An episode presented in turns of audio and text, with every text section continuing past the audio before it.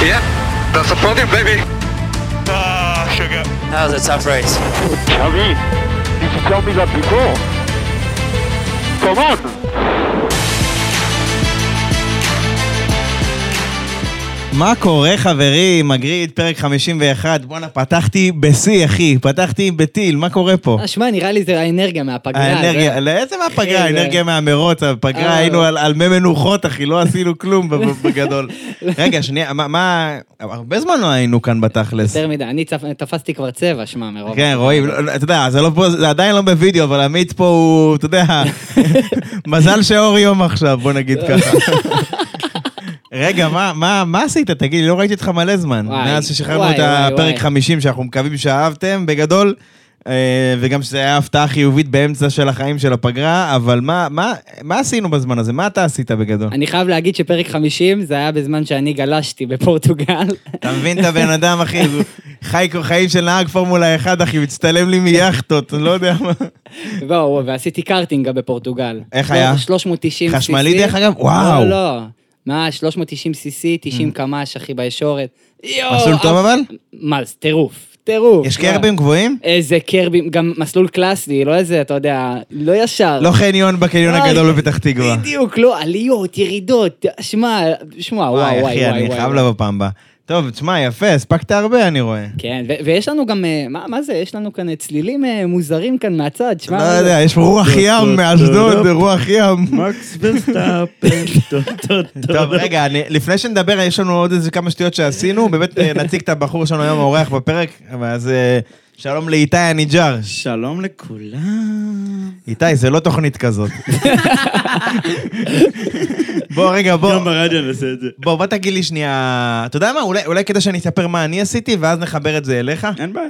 בגדול, בפגרה עשיתי מלא דברים, לא יאכטות, צלילות וזה גם, אבל לא ברמה של פורטוגל וכאלה, משפחה, חברים, דברים כאלה. כן. וגם, אתה יודע, בגדול הספקנו גם להתרחב לעוד מקומות. נכון, נכון. גם לטיק טוק, שדיברנו על זה בפרק קודם, גם עכשיו יש, אה, יש, לה, אה, יש אינסטגרם, נגיד, הרבה אנשים שאלו אותנו שנים, עוד כאילו בגלל הקבוצה של הפורמולה, מתי אתם פותחים אינסטגרם? נו, אז פתחתי. בקיצור, יש, כנסו, תבואו, וזהו, כאילו, זה, זה מסתכם בזה. לגמרי. שמע, ברור שחלק מהתכנים שיש באינסטגרם הם, הם חופפים במידה כזו או אחרת עם הדברים ה... שעולים ממקומות אחרים, אבל זה יותר אישי שם, זה יותר, גם יש יותר צחוקים ויותר כזה... בוא נגיד, בגדול זה אני עומד מאחורי העמוד, למרות שזה שם, כאילו הייתי שמח שעמית יהיה איתי שם, אבל בגדול זה אני. תרוצו שם בטיק, אה, תרוצו בתגובות, נו בראש. בוא כן. אה, story- תשמע, story לא-. לא יודע, רציתי לקרוא לזה, אתה יודע, מגרש המשחקים של אוריאל, אבל זה ארוך מדי, אז נלך על ה grid, אז כאילו... רעיון מעולה. כן, משהו כזה. לא משנה. בקיצור, אז חלק מזה גם הייתי ב- בסרט ב- בטרום בכורה של Gran Turismo עם איתי, שהוא הזמין אותי, וגם היה שם כל מיני חבר'ה, אושרי כהן? היה שם, הקריש יותר קורונה בזכות וזה. איתי, אבל בסדר. אמרתי שאתה הזמנת אותי, לא, אמרת עם איתי. שהזמין אותי. אני מרגיש אה, רגשי נחיתות פה בקהל. חביבי, אין פה קרבות אגו, אצלנו אין פה אגו, אנחנו לא אנשים אחרים פה, אנחנו יודעים לפרגן, זה לא... זה. אבל בגדול, כאילו, כן, אז אה, בזכותו, בזכותו של המלך, איתי הניג'אר, הראשון לא, לא לשמו, לא. סגן עיריית אשדוד, לא יודע מה הוא עושה עוד בחיים. קיצור, אז היינו ב- ב- ב- בפרימיירה, בטרום בכורה בעצם של אה, גרנד טוריזמו, שסך הכל סרט נחמד, חביב. המלצה לכולם, נתנו את זה ב... כן, ריל עשינו שלי את זה גם. כזה בריל שלו וזה, ו- ו- והיה צחוקים, ו- ועוד כמה עוד עשינו שם, לא זוכר, אבל אה, היה נחמד, סך הכל היה חביב. אה, וזהו, ובוא, כאילו, בוא עם זה נצא לדרך, כאילו, ונדבר קצת, אתה יודע, כמו שאנחנו עושים בדרך כלל, על מה, איפה כל הקבוצות עומדות, איפה כל הדברים האלה, אתה יודע, מה שעשינו מהפרקים האחרונים ו- כזה. וקצת שמועות נראה לי וחדשות, שזה נראה לי הכי חשוב. מה היה נכון. לנו בפגרה הזאת? נכון, אז תשמע, זה לא היה פגרה רגילה, שפתאום מפטרים איזה מישהו, או פתאום מחזירים איזה מישהו מהמתים, או לא יודע מה, זה, זה לא. אבל לא היה את זה לפני הפגרה.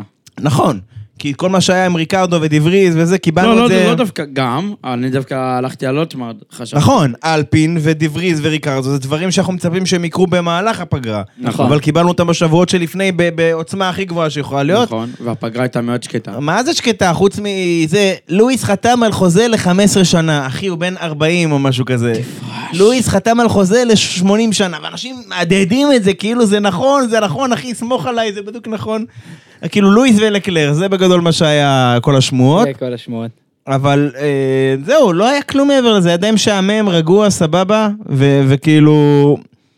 אז בוא, בוא, בוא נלך לדברים, ש- שמועות שכן היו במהלך הסופש, דברים שכן היו במהלך הסופש, כאילו... רוב הדברים היו במהלך הסוף. נכון.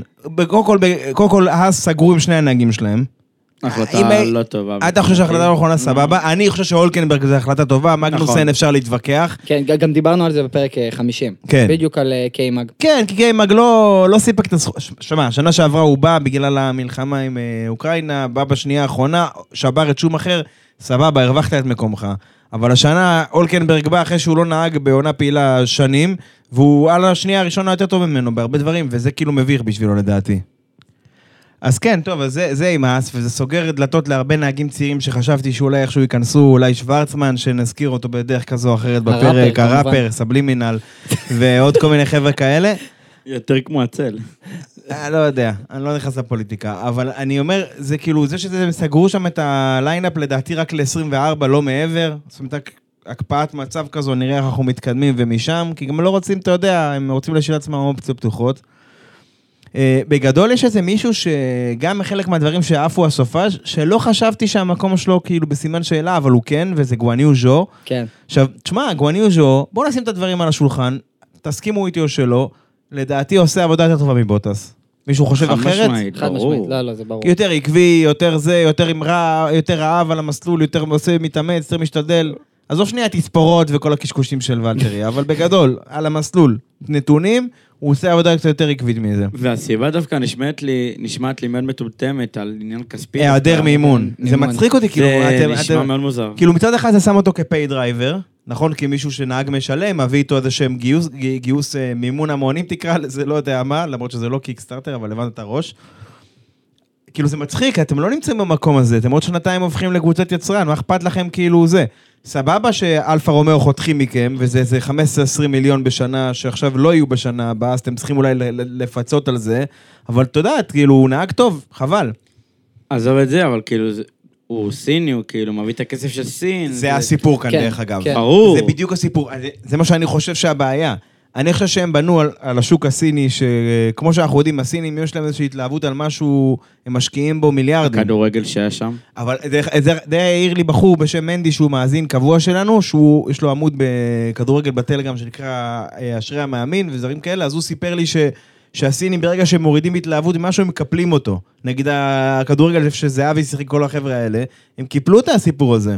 הם כאילו כבר לא משקיעים בזה כמו שהם השקיעו, כמו שהסעודים למשל משקיעים, אבל שוב, זה לא פודקאסט על uh, כדורגל. לא, אבל אפשר לה- להגיד שאולי זו אותה מגמה. לא, זו אותה מגמה, כי אני פשוט חושב שהם ציפו ש... שהגיבוי שז'ו יביא איתו יהיה גדול, נגיד 30-40 מיליון, והוא מביא, לא יודע מה, 15, 10, לא יודע מה. כן. כי הוא לא מספיק אה, להצדיק את המיקום שלו, למרות שאני חושב שמבחינת ביצועים על המסלול, הוא הצדיק את זה יופי. עכשיו, מי, על, מי, על, מי אנחנו, על מי אנחנו מדברים פה ש, שיכולים אולי להחליף אותו? זה שני אנשים. הראשון יותר הגיוני, השני, איך אומרים, מבחוץ. הראשון זה פורשר, פור- אה, תיאו פורשר, שהוא כרגע מוביל את האליפות בפורמולה 2. עם סופש מזעזע. סופש. מזעזע, שגם הוא וגם המתחרה הכי קרוב שלו, וסטי, עפו מהמסלול. הראשון בגלל טעות של פורשר, השני כי וסטי דפקו לו האס, יעני שחררו אותו למסלול עם אה, צמיגים עוד יותר משוחררים, שגם הלכו לטייל באמצע. מי שראה את הסרטון של ניסני, דופק שם וואלאחי של חפלה, אחרי שהוא ראה אותו, הוא מבין על מה אני תסיים מדבר. ויש לי משהו להגיד. אה, אוקיי, אז, אז ב... על מה, על פורמולה 2? כן, כן, כן. אז תרחיב. תרחיב, אוקיי. אה, כשהייתי אצל רוי בפאדוק, הוא סיפר לנו את זה עוד הרבה לפני שפורסם הסרטון הזה, והוא אמר לי שהבחור שאיתו ברדיו פשוט סתם אוזניים, כי רוי צרח כל כך חזק. זה היה משהו זהו, מטורף. אולי, אולי הם עשו לזה בלנס אחר כך באינסטגרם, שפרסמו את זה, אבל... בול. אבל כן, כן, הוא, הוא הגיב, הוא הגיב בישראליות יתר שם. אז, אז רגע, איך היה לפגוש אותו? אה, אחלה גבר. אה, דיבר איתנו יחסית אה, חופשי, הסביר לנו על כל העניין של הבלמים, איך עובד שם והכל. והסביר בדיוק מה הוא עבר באותם רגעים, כי מבחינתו הוא תיאר את זה כמו המשחקי מריו קארט, שיש, שהיינו משחקים בנינטנדו שהיינו ילדים. נו. זה בול אותו דבר, אתה, הוא התחמק בגלגל אחד ואז גלגל אחר, וזה היה משהו מפגר, כאילו. טוב, משהו... כל עוד לא, לא שמו לו בננה או משהו, מלך- זה הכל טוב, אחי. טוב, לא משנה, המועמד הראשון זה תיאו פורשר, שהוא באקדמיה של סאובר, והוא המועמד הטבעי בתור, אה, בתור נהג באקדמיה כדי לעלות לכיסא הזה. והמועמד השני זה דווקא, אם כבר פורמולה 2, זה מי שניצח שם שנה שעברה. זה דרוגוביץ', פיל- פליפה דרוגוביץ', שהוא כאילו... אתה יודע, קודם כל זה בר- הוא ברזילאי, שזה פלוס מבחינתי, כי הרבה זמן כבר לא היה נהג ברזילאי טוב ב grid. אבל זה דווקא מוזר, כי הוא של הוא יהיה של אסטון. אסטון, והוא גם מנסה קצת את מזלו בפורמולה, הוא רוצה אולי לנסות להיכנס לפורמולה E, תשמע, הוא מנסה לפרוץ איפה שאפשר, שולח את החכה, מה שיתפוס יתפוס. דרך אגב, הוא נהג שחבל לי שהוא לא בגריד. אני כאילו, אם הייתי צריך כזה פורשר או הוא, הייתי רוצה לראות אותו קודם. אני פורשה. כן? אבל פורשר, תשמע, הוא, הוא בחור צעיר יחסית, מאוד, הוא יכול לעשות עוד שנה בפורמולה 2. אבל אני חושב שיעשה לו טוב, כי הוא קצת נכנע תחת לחץ, הוא טיפה עושה שטויות כאלה, ואני אומר, חבל שזה יקריס לו את המניה. אני במקומו, אם הוא לא מצליח לזכות השנה בתואר, ויכול להיות שהוא לא יצליח, כאילו, בינתיים זה לטובתו, אבל אתה יודע, במונזה ובאבו דאבי דברים יכולים טיפה להתהפך, ראינו עכשיו בזנדוורט. אז אם הוא לא זוכה בתואר של פורמולה 2, הייתי נשאר אפילו עוד איזה שנה, או אפילו הולך לאיזה סופר פורמולה ביפן, טיפה להשתפשף קצת, לא הייתי רץ כאילו לזה. דרוגוביץ', אני חושב שהוא כבר מספיק בשל. טוב, אה, האחרון שהוא ככה נמצא בסימן שאלה זה לוגן סארג'נט, סמל לוגן יקירנו. אה, תשמע, דיברנו על זה שהוא, יש לו עכשיו חצי שני של עונה להוכיח את עצמו. אתה נכון, זוכר? נכון, בטח.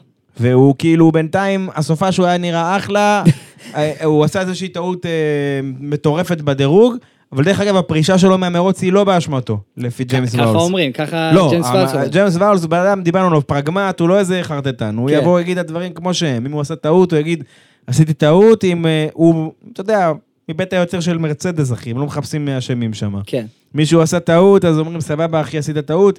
מי שזה לא באשמתו, זה לא באשמתו. אז אה, הוא אומר שהייתה לו איזושהי תקלה הידראולית, אז הלך לו הגה כוח שם, ו...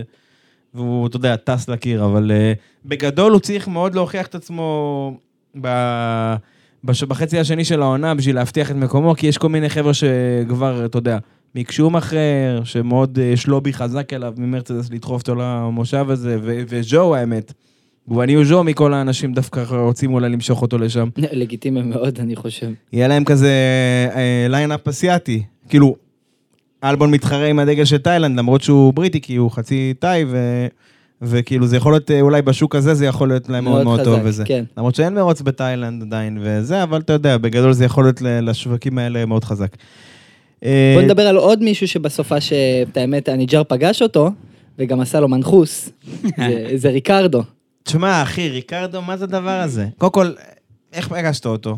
אז עשינו שיט כחלק מה... מהטיול, והבעלים של השיט הוא ישראלי קודם כל.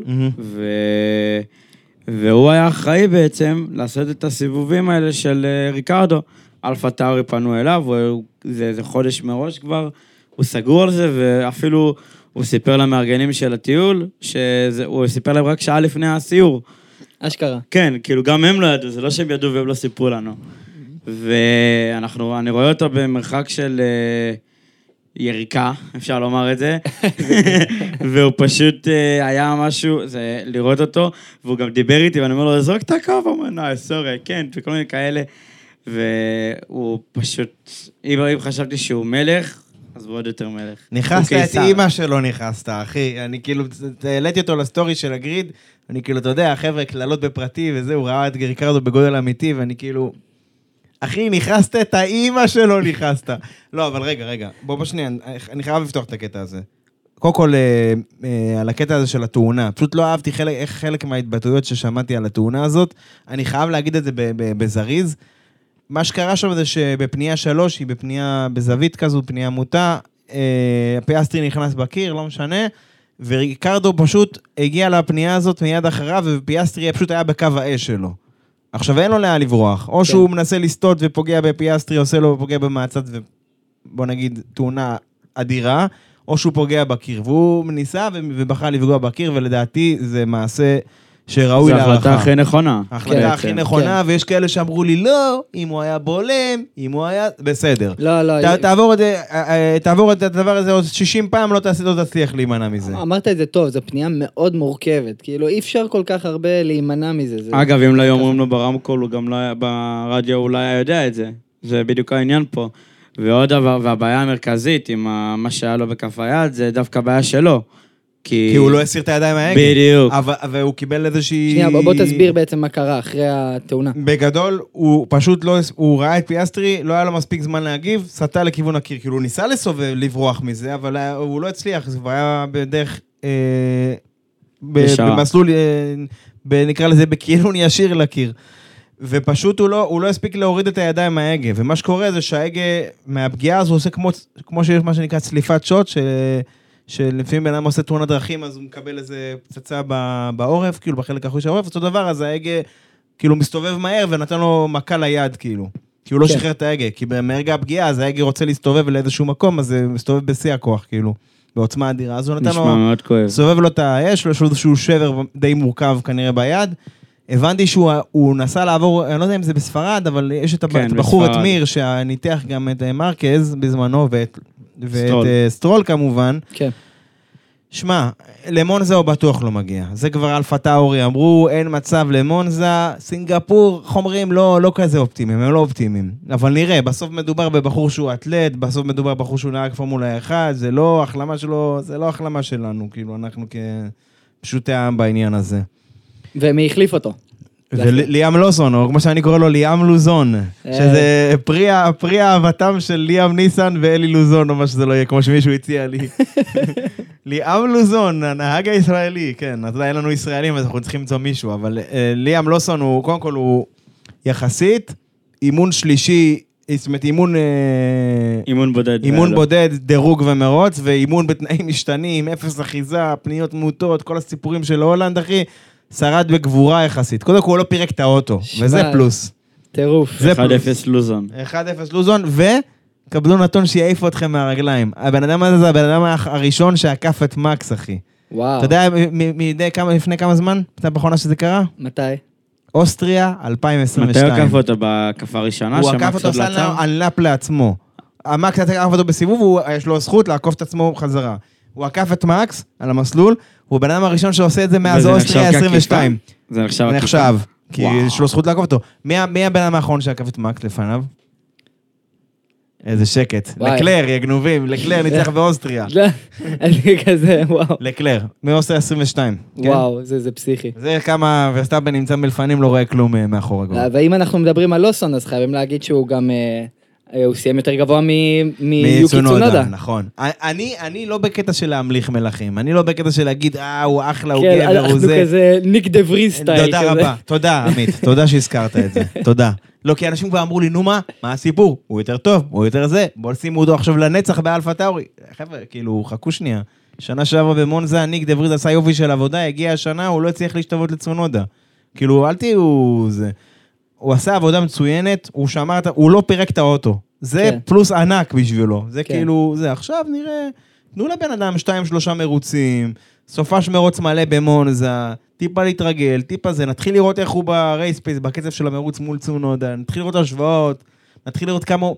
שמע, הבחור הזה הוא מצטיין בסופר פורמולה, וזה אומר עליו מלא. סופר פורמולה זה סבב ביפן, אתה בטח מכיר, שזה כאילו כל המכוניות יחסית זהות, זה לא עכשיו יש שדרוגים, דברים כאלה, וזה נהגים סופר מנוסים, חבר'ה בני 30, 40, גם- כאילו אנשים שיוצאי פורמולה 1, שילי יוצאי אינדיקר. גם, אבל גם כמו באינדיקה, חבר'ה מנוסים, לא בהכרח ילדים, יש הרבה חבר'ה חזקים שם, שמתחרים שם שנים, מכירים את המסלולים, כי הם מסלולים רק ביפן, מוטגי וסוזוקה ו... ו... נו, ופוג'י וכל המקומות האלה. אז כאילו, אתה יודע, אז אם אתה בא ל... ל... ל... לאזור של המילואימניקים ואתה מצטיין איתם, אחי, אז אתה... זה אומר שאתה ברמה טובה. כן. גם גזלי היה טוב בזמנו, דרך אגב. סבבה, בוא נתקדם על החיים. אז זה ליאם לוסון, ונראה אם הוא, אתה יודע, נראה אם הוא יצליח להרוויח את מקומו גם בהמשך. איך מישהו אמר לי בפרטי, העיקר שריקרדו יהיה בווגאס, זה כל מה שחשוב.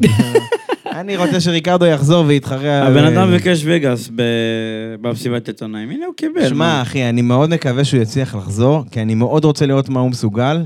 אני בטוח שגם כשהוא יחזור, זה כמו שהיה עם סטרול, שאם אתה זוכר בבחריין, הוא סובב את ההגה עם יד אחת כזו, עם יד אחת כזו סובב את כל ההגה. והיו צריכים להרים אותו מבחוץ, הוא לא יכול נכון, לצאת לבד. זה לא פשוט, זה, זה חתיכת. שוק, אחי, אבל אני אומר, אני מאוד מאוד מקווה שהוא יחזור, כי אני מאוד רוצה לראות מה הוא יכול לעשות, כי נראה שזה כן נתן לו איזשהו אנרגיה חדשה כזה, המעבר הזה. השאלה הגדולה זה אם זה יערער את מקומו באלפה טאורי, אבל זה כבר שאלה אחרת. נכון, כי זה, זה, זה טיפה מוציא זה, זה, כי אם עכשיו אה, לוסון הוא פתאום מבריק, אז אתה יודע, זה טיפה מוריד כאילו מ... מצד שני, מה זה עושה לערך של צונודה? אם, אם לוסון, נג- נגיד שאם לוסון עכשיו בחצי השני של העונה, לוקח לו שתיים שלושה מרוצים, אפרופו וגאס, אנחנו כבר בווגאס, לוסון כבר אה, בדירוג מעל אה, צונודה, במרוץ מעל צונודה, אה, לא יודע מה, מוציא pace אותו- מעל. pace מעל, הכל מעל. מה זה עושה לצונודה? ובוא נוסיף עוד פצצה. נו. איומו איוואסה. גם יפני. אבל איוואסה הוא, הוא, מה, הוא שלישי, רביעי בפורמולה 2 כרגע? אני לא יודע אפילו אם יש לו ניקוד, אם יש לו מספיק super license points, כאילו, ניקוד ל... אני חושב שהוא עדיין צעיר מדי. לא, אה, תשמע, עונה שנייה שלו, עונה שעברה, הוא היה נגד רוקי, כן, אז זה לא היה לו באמת תחרות, אה, אבל אה, הוא פשוט, אה, הוא פשוט נהג מטורף בתור מישהו שעוקב אחרי הפורמולה 2. מהמם. אה, יש שם פוטנציאל ענק, הרבה יותר ממה שאני חשבתי על צונודה באותם זמנים. אז יכול להיות שזה מהדהד בראש אפילו. שמע, בגדול, זה, זה כמו שאמרנו, גם אם ריקרדו היה בסדר, וגם אם לא, זה קרב על המקום, על המקום באלפה טאורי כרגע, מה שקורה. לא משנה אם זה עם, עם המר אה, לוזון שלנו, וזה צונודה, או שזה ריקרדו וצונודה, בסוף אנשים נלחמים על העתיד שלהם שם. שמע, בסוף, אתה יודע, יכול להיות גם תרחיש, תהיו איתי רגע, ש, שצונודה ולוסון יישארו גם שנה הבאה פתאום. יכול להיות, לא יודע, ריקרדו, לא יודע מה יעשו איתו, כי גם, בסופש גם על פרז פתחו קצת. הם פתחו, תראה, שום דבר לא סגור, ל-24, אנחנו יודעים, הכל לא סגור. הם חזרו בהם מהיציאה הזאת, כן? בדיוק, כן. אבל זה עדיין כאילו קצת אה, מערער, הייתי אומר. אם אתה שואל אותי, פרז צריך לעזוב על עצמו. הוא כאילו בן אדם, אתה בשלהי הקריירה, אתה רוצה להתקדם, וגם אם זה להיות בקבוצה יותר נמוכה, אבל להיות נהג ראשון, אז כאילו, הוא נראה לי אתה חושב שהוא שעדיף. צריך לעבור לאיזה וויליאמס או מישהו כזה? לא, לא וויליאמס, יותר midfield, אה, כאילו, אין מקומות, כן. למה? אבל- midfield, וויליאמס זה כבר בעניין שלהם בצמיחה, אחי. אנחנו עוד אה, שנייה נדבר על זה גם. זה השקעה לטווח הארוך. מה שנקרא. עד כמה טווח ארוך יש לבן אדם בקריירה, זו השאלה. יש לו שנתיים, יש לו... אוקיי. וויליאמס או סאובר אלפה רומאו, סאובר יותר נכון, עזוב את האלפה רומאו, אלפה רומאו חותכים מהם עוד רגע. וויליאמס, חד משמעית. סבבה. וזה, אה, מדברים על מישהי שהולכת להיות אאודי, נכון. כן? למה? כי וויליאמס נראה שהכל מתחדש. וויליאמס זה. עכשיו, זה מה שצריך. הוא לא הולך שם משהו טוב. הוא לא יכול לחכות עד 2026, כאילו, לא, כרגע. לא משנה, אבל אני אומר, אני שואל שאלה אחרת. אתה חושב שפרס צריך לחפש עכשיו לעבור למקום אחר? חד משמעית, כן. כבר ב-24? כן. למה? כן. כי הוא לא... אני, אני בתור אוהד של מקס, כאילו... בן אדם לא יכול להיות, בן אדם בגיל שלו, מנוסה כמוהו, שהוא אמור להיות כביכול בטייטל של הנהג ראשון, הוא לא יכול להיות הבובה של מקס, כאילו... הוא לא בטייטל של נהג ראשון, אבל הוא אמור לפחות להשתוות אבל, למקס. מתאים, אבל הוא אמור להיות, בג... לא ברדבול, אני אומר בכללי. כשאתה עושה רשימה של נהגים ראשונים, היית שם אותו. כן. נו, זה מה אני אבל אומר. עזוב, יש דברים כאילו שפערים, כאילו כמו הפער בדירוג, שנייה נקודה שלוש לטובת מקס, זה כאילו... מה שהיה בזנדבורג זה משהו שונה, כי בחיים לא היה, כאילו, העונה לפחות לא היה 0.5 בין 1 ל-2, נכון. נכון. והשנה דווקא היה... היה, אבל לא לא ברמה. Q3, Q3 העונה הייתה מאוד צמודה יחסית. נכון. זנדבורג זה משהו שאסור לשים לב אליו, זה... הוא משהו חריג חד משמעית, כי זה היה אחרי... אחרי... זה בדיוק החליפו ליבש, ו... לא, לא להסתכל על זנדבורט. כן, זה גם track evolution. נכון, אבל uh, הרבה דברים. טוב, בוא, בוא, בוא, נ- בוא נדבר על המרוץ. כן. בוא, חבל על הזמן כבר, בוא, בוא נתקדם לדבר על המרוץ. יאללה בלאגן. טוב, בוא נעשה לכם איזה סיכום זריז על מה שהיה במרוץ הזה, ומשם נפרק את זה לגורמים. פשוט היה מיליון אירועים, אז חייבים לעשות סדר כאן באירועים. אז כאילו, כמו כל דבר בחיים, אנחנו נחלק את המרוץ הזה לשלוש, יש שלושה חלקים עיקריים. מה זה החלק משולשים? הראשון שיטת זה- המשולשים. כן. החלק הראשון זה יותר כאילו, התחילו גשום, מתייבש. החלק השני זה התכנסות למרוץ כזה רגיל, לא איזה משהו מיוחד. כאילו מרוץ, יש קרבות על המסלול. אה, והחלק ה- גשם ו- והשלישי. זה הגשם החזק האחרון וכל האירועים שהיו מסביב. זה, זה פחות או יותר הפרקים שלנו שאנחנו ככה ננסה לתקוף את זה כמה שאפשר ו- בתקווה שיצא גם מעניין, בוא נגיד את זה ככה בצחוק. יאללה.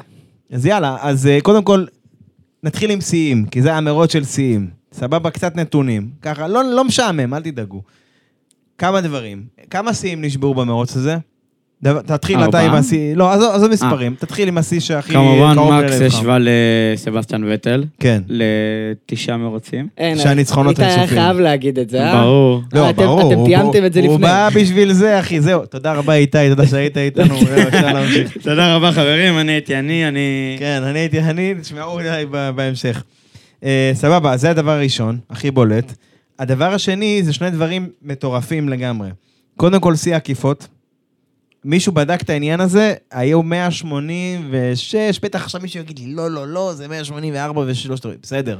180 ומשהו. עקיפות, שזה טונה, שזה שיא של F1, שלא נשבר מאז אה, סין. זה- אוקיי, אה, סין 2017, לא זוכר בדיוק. בגדול, שיא עקיפות מטורף. פסיכי. זה מעל לשתי היו גם עקיפות. 89 עצירות, שזה המון, אני לא יודע אם זה שיא או לא. 89, וואו. זה לפי פירלי. אני לא יודע אם זה נחשב שיא או לא, אבל זה נשמע לי המון. עכשיו, לשם ההשוואה, אתם אומרים, אוקיי, 180 עקיפות, אז מה? מרוץ פורמולה 1, 9,000 עקיפות. למי אכפת? כמה עקיפות היו בזנדוורט שנה, ב-22 וב-21?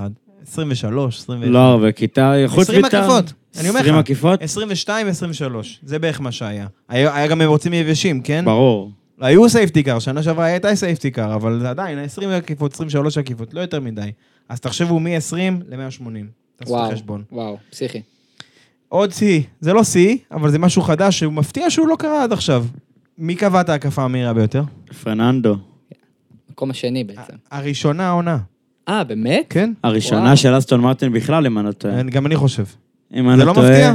מאוד מפתיע. במיוחד אחרי רגע, שדיברנו עליהם בסיכום חצי עונה, שהם צריכים קצת להתאפס על לחזור, עצמם. נכון. הש- השאלה אם זה כולל את רייסינג פוינט ו... לא, לא, אסטון מרטין זה אסטון כניסה מרטין חדשה. כאסטון מרטין, אסטון אז, מרטין אה, כאסטון מרטין. אה, ו- וכמובן דיברנו על השיא הכי דפוק בכל הדבר הזה, של ליאם לוסון הראשון שעוקף את ורסטאפן מאז אוסטריה 22, שזה גם אה, מצחיק. אה, אבל זהו, זה, זה, זה בעניין הזה. עכשיו בוא, בוא ניגש ל- למרוץ עצמו. ש- יאללה. שכאילו כבר התחיל, וכבר, אתה יודע, כבר זה נראה כמו איזה קלאסיקה. איך אתה יודע? קודם כל התחיל יבש, והעננים של הגשם, אתה בטח ראית את זה במסלול, ברור. ריחפו שם מעל הים, כמו איזה... הם באים עם... אני עם הגב אליהם. אני רואה, אני אני מורה, מעלה, עולה... אני עם ראש. למעלה. כן. אני עם ראש למעלה ואני רואה את זה בא לכיווני ואני אומר, אוי ואבוי, מה בא אלינו? איך ידעתי שזה הולך להיות קלאסיקה? כי תוך כדי בפורמיישן, בהקפת חימום, ראו כבר את הטיפות על העדשה של הציל של נכון. המצלמה. נכון. ואמרתי כאילו, או, הולך להגיע פה משהו טוב. וכאילו, וכאילו, אתה יודע, גם הת- התחילו. קודם כל, אני חייב, חייב, חייב, דיברנו על ההקפה המהירה שלו, אבל אני חייב לציין- את אלונסו, שבזינוק הוא עק- עקף אה, שתי רכבים מהפנים של פנייה שלוש. דיברנו פנייה שלוש ופנייה מוטה, זאת אומרת, כולם רוצים את הלמעלה כדי להיות נכון. יותר מהירים, למרות שזה יותר מרחק, אבל... והוא נכון. הצליח לעשות את זה בפחות מרחק, הרבה פחות מהירות, שזה משהו הוא מצא לאמן. שטח אחיזה שם. הוא עקף אותה מבפנים, הוא עשה את זה כמה פעמים במרוץ, אבל זה היה נדיר לראות את זה עושה. פשוט הזיה ש- שהוא מצליח לעשות את זה. לא. היה כי הוא מצליח, שהוא מצליח למצוא שם אחיזה, כי לרוב לא. לוקחים את הקו הזה, בטח אחרי שהיה גשום. כן. בק- לא משנה, בגדול הייתה עקיפה נדירה, היה כיף לראות את זה. אבל מה, איפה כל המרוץ הזה נפתח? מה היה האירוע המכונן של הדבר הזה? הגשם שכמובן הגיע תוך שנייה. עכשיו, פה אנחנו חייבים לדבר על כמה קבוצות, או כמה נהגים יותר נכון. ברגע שהראו שהגשם הגיע, אז כאילו בעצם אנשים התחילו לעבור לאינטרמידיאט הצמיגי ביניים. השלושה. הראשונים שגם עלו הכי למעלה זה בעצם פרז, ז'ו וגזלי. נכון, שהם גם היו הראשונים שהימרו נכון. לעצור מוקדם על הדבר נכון. הזה. והם הכי הרוויחו מזה. גזלי כאילו זה שם אותו בפרונט של המרוץ, לכל המרוץ, בזכות זה הוא סיים בפודיום, כי אם אנחנו מדברים נטו נתונים, מהירות, קצב, דברים כאלה, האלפין לא מהירה ברמה הזאת, לא, לא קבוצה שלישית הכי מהירה ולא רביעית הכי מהירה. היא לא במקומות האלה. אם אני שם אותך במקום, אה, אם אני שם אותך במקום מרוץ יבש, ואיכשהו גזלי מזנק רביעי, עוקפים אותו משם, כמו אלבון לצורך העניין. כן. אגב, אה, בפרייד, גזלי אומר, אני מקום 12, אני לא רחוק מהנקודות, זה האזור שלי. אזור 10, 9, וכאילו פתאום הוא בפודיום, זה כאילו... זה- משוגע, משוגע, משוגע. אין, הברקות של גזלי. בקיצור, כל מי שהימר מוקדם הרוויח. פרז, זה הזניק אותו לה- להובלה של המרוץ, את גזלי ואת ג'ו למקומות שהם לא אמורים להיות בהם. ו... וז'ו החזיק מעמד, דרך אגב, גם ז'ו החזיק מעמד יפה מאוד. יפה מאוד הוא החזיק, נכון, באופן יחסי. מי הפסיד מזה? אה, ראסל ונוריס. ראסל ונוריס. הם החליטו להישאר עוד. איזה הקפה שתיים, חשבו שהם חכמים. שמה זה חשבו שהם חכמים? במצבים כאלה, או שאתה חכם גדול, או שאתה טיפש גדול, אין באמצע. אם אתה הימרת נכון, אתה מרוויח בענק, ו- כמו הימורים בחיים, מה לעשות? ריז, אם יש ריז גדול, אתה מרוויח או מפסיד את הבית. אבל זה גם היה ידוע שהגשם הולך להיות ממש קצר, נקודתי כזה, כן. קצר, אבל הוא הולך להיות בכמות מאוד גבוהה. זה העניין שהיה פה, למה להחליף לאינטר או לא. נכון, אז זה, שוב, אני לא בא להצדיק את ההימור של ראסל ונוריס, כי יכול להיות שהיינו יושבים פה שלושתנו, והיינו מדברים על זה שבואנה, זה גאוני מה שהם עשו, הם סיימו על הפודיום בזכות זה, מה שזה לא, אבל זה לא המצב. כן. נכון. הם עצרו אחרי כולם, גם הם עצרו אפילו אחרי פרננדו ומקס, שהם עצרו קצת אחרי כולם. הקפה שלישית. והם פשוט, זה דפק להם את המרוץ, הם היו בסוף, כל ה... היו ב-12, 13, 14, כל המרוץ, הם הצליחו לשפר, הצליחו להגיע לנקודות, אבל בכנות, אחרי שהסתכלתי על הנתונים, ביחס לפייס, לקצב של המכוניות האלה, של, דרך אגב, של מרצדס אפילו יותר, לפוטנציאל שהיה להם, הם זרקו פה לתוצאה לפח של החיים. נקודות לפח. של החיים, הם זר- הם זרקו פה פודיום לפח אה, ב- בקלות, אבל לא- אין, אין לי ספק בכלל. כן. ומשם המשכנו למה? פרז מוביל במרוץ ב-11 11 שניות. שניות, אני חושב. עכשיו כאן שאפו ענק לאלף למקס, על recovery פסיכי כן. לחלוטין. כן. הוא עקף שם בקצב היסטרי עם רכבים וגם צמצם לפרז ובסוף עקף אותו גם. קודם כל הוא היה ואלונסו. מקום... לא, קודם כל על ורסטאפן הוא היה מקום שישי, אבל לפניו היה שלושה על slicks, על, על soft. כן. אז לעקוף אותם זה שטויות, אני לא באמת מחשיב את זה אבל- אבל כעקיפות. זה עדיין הקפה, הוא עדיין צריך לעשות את זה. כן, ברור, אבל זה לא משהו לא ש- יאמן שהוא כאילו מנמיך את מקס, כן. ואנחנו צריכים להגביה לו. לא, אבל מה שאני מנסה לומר פה זה שבעצם זה לעקוף כאילו אף אחד, כי אין להם באמת אופציה מול מקס. לא משנה, אבל זה לא מסוכן. כי הוא ברדבול. תחשוב, תחשוב על זה אחרת, זה מסוכן לעקוף מישהו בתנאים כאלה שהוא על סליקס. אני. קופץ איתך איזה 40 דקות קדימה, לא בפרק, במרוץ. תחשוב על הקטע הזה שלואיס בא לעקוף את ראסל בשלבים המתקדמים של המרוץ. ראסל על הארד ישנים, לואיס על סופט חדשים לדעתי. ראסל באמת היה שם ככה מלסיים בקיר. נכון. הוא הביא שם הצלה של החיים. ו- וזה בדיוק הדברים, עכשיו, למזלו הוא הציל את זה, אבל בכל מצב אחר הוא היה עף לקיר ומפרק את המרוץ. 1 ל-600, משהו באזור הזה. לא יודע, לא בדקתי סיכויים, אבל... אבל... אני מוסיף גם את הנושא של לעקוף אה, נכון רכבים, בלי קשר, וגם לצמצם לפרז אחר כך. זה משהו אחר, אני דיברתי על עקיפות כרגע, אבל הוא צמצם לפרז בשני הקפות, ארבע שניות. לא, הוא צמצם מפחיד, אבל... משהו- זה היה כזה, הסתכלתי על הסטטיסטיק, אה, זה, על הנתונים למטה, שקופצים מין אה, כזה שנייה לסקטור. אה, כזה מה הולך. משהו בסגנון הזה, זה היה באמת ככה, זה היה שנייה? לקפות. עכשיו, רגע, מתי קרה האנדרקאט אז? בסוף, כן, בסוף, בסוף. בסוף. בקיצור, הוא סגר ל- הוא סגר לפרז יחסית את הפער, אבל נשאר ביניהם איזה שש שניות, לא זוכר משהו כזה. ואז, אה, אה, כמו שאמרנו, הגשם היה נקודתי. חזק מאוד, אבל לפרק זמן קצר, ומהר מאוד התייבש. ואז כולם התחילו לעבור לצמיגים יבשים, ופרז היה בין הראשונים שעשה את זה. שזה נכון, שזו החלטה נכונה נכון. בדיעבד. הוא עשה את זה, אבל... אה, לא, סליחה, מקס עשה, זה כל הסיפור. מקס היה הראשון לעשות את זה, בין הראשונים לעשות את זה, ובעצם מה שהוא עשה לפרז, הוא עשה לו undercut, הוא עקף אותו דרך העצירות. הסברנו את זה כמה פעמים, אבל אנחנו נסביר את זה שוב לטובת החבר'ה החדשים. undercut זה אסטרטגיית עצירה, יש undercut ויש overcut. אנדרקאט זה שאני עוצר לפני היריב שלי, אני יוצא החוצה, קובע הקפות מספיק מהירות, כדי שהוא יצטרך לצא, לעצור ולצאת, אני אצא לפניו. וזה בדיוק מה שמקס עשה לפרז, ופרז קלט את זה והוא כאילו שאל, מה, מקס עשה לנו אנדרקאט? אה, כן. כאילו, השאלה זה. השאלה כאילו, למה הוא שאל את זה? הוא אמור לדעת שזה מה שאמור לקרות, וזה למה אני אומר... לא, לא נכון, לא נכון, לא נכון, לא מסכים. לא מסכים גם בזה. כלל לא כתוב, סבבה? בקבוצות רגילות, לא ברדבול, ברור. שבמשוגעים, אחי. בקבוצות רגילות, הנהג המוביל לא מוביל עכשיו איזה צבע הטיבר שלו למעלה, ולא מוביל בניקוד, הנהג המוביל במסלול באותו רגע, מקבל עדיפות באסטרטגיה. זה כלל ידוע.